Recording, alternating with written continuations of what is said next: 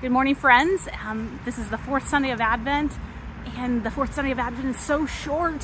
Um, it's going to be the fourth Sunday of Advent for about, um, you know, this early morning hours until the early afternoon, maybe noon. Some people say maybe we just say until 5 p.m. when we are at Hayfield. I don't know, but um, it's very short this year. The calendar is strange, um, and so this is going to be a short devotion.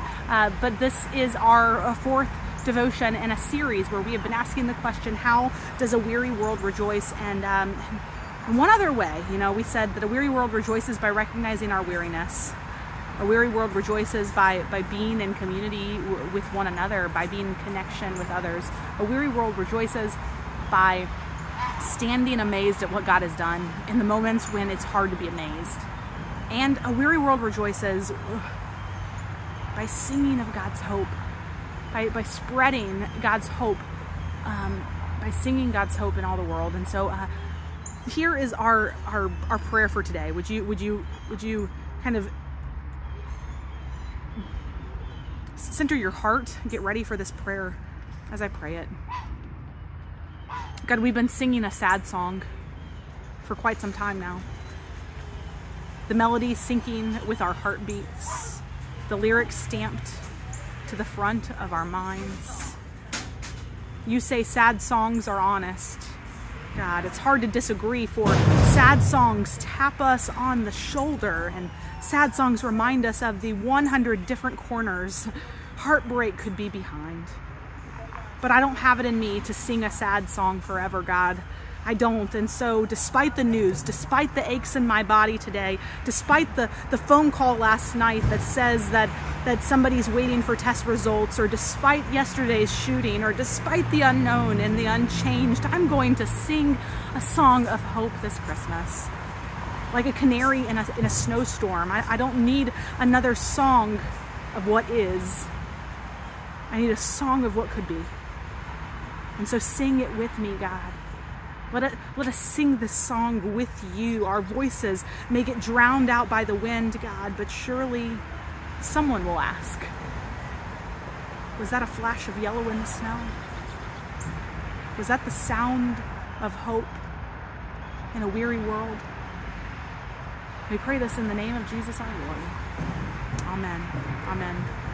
Um, in this this fourth Sunday of Advent, we are continuing in in this um, in Luke 1, um, and, and we're with Mary today. Um, Luke 1, just right before where, where we, we were last week. Um, starting with the 46th verse. Hear Mary's song of hope today. May this be our prayer too. And Mary said, My soul magnifies the Lord, and my spirit rejoices in God my Savior. For he has looked with favor on the lowliness of his servant, surely from now on all generations will call me blessed. For the mighty one has done great things for me, and holy is his name. His mercy is for those who fear him from generation to generation, and he's shown strength with his arm. He has scattered the proud in the thoughts of their hearts. He has brought down the powerful from their thrones and lifted up the lowly. He has filled the hungry with good things and sent the rich away empty. He has helped his servant Israel in remembrance of his mercy, according to the promise he made to our ancestors, to Abraham and to his descendants forever. And Mary remained with her about three months and then returned to her home, her being Elizabeth.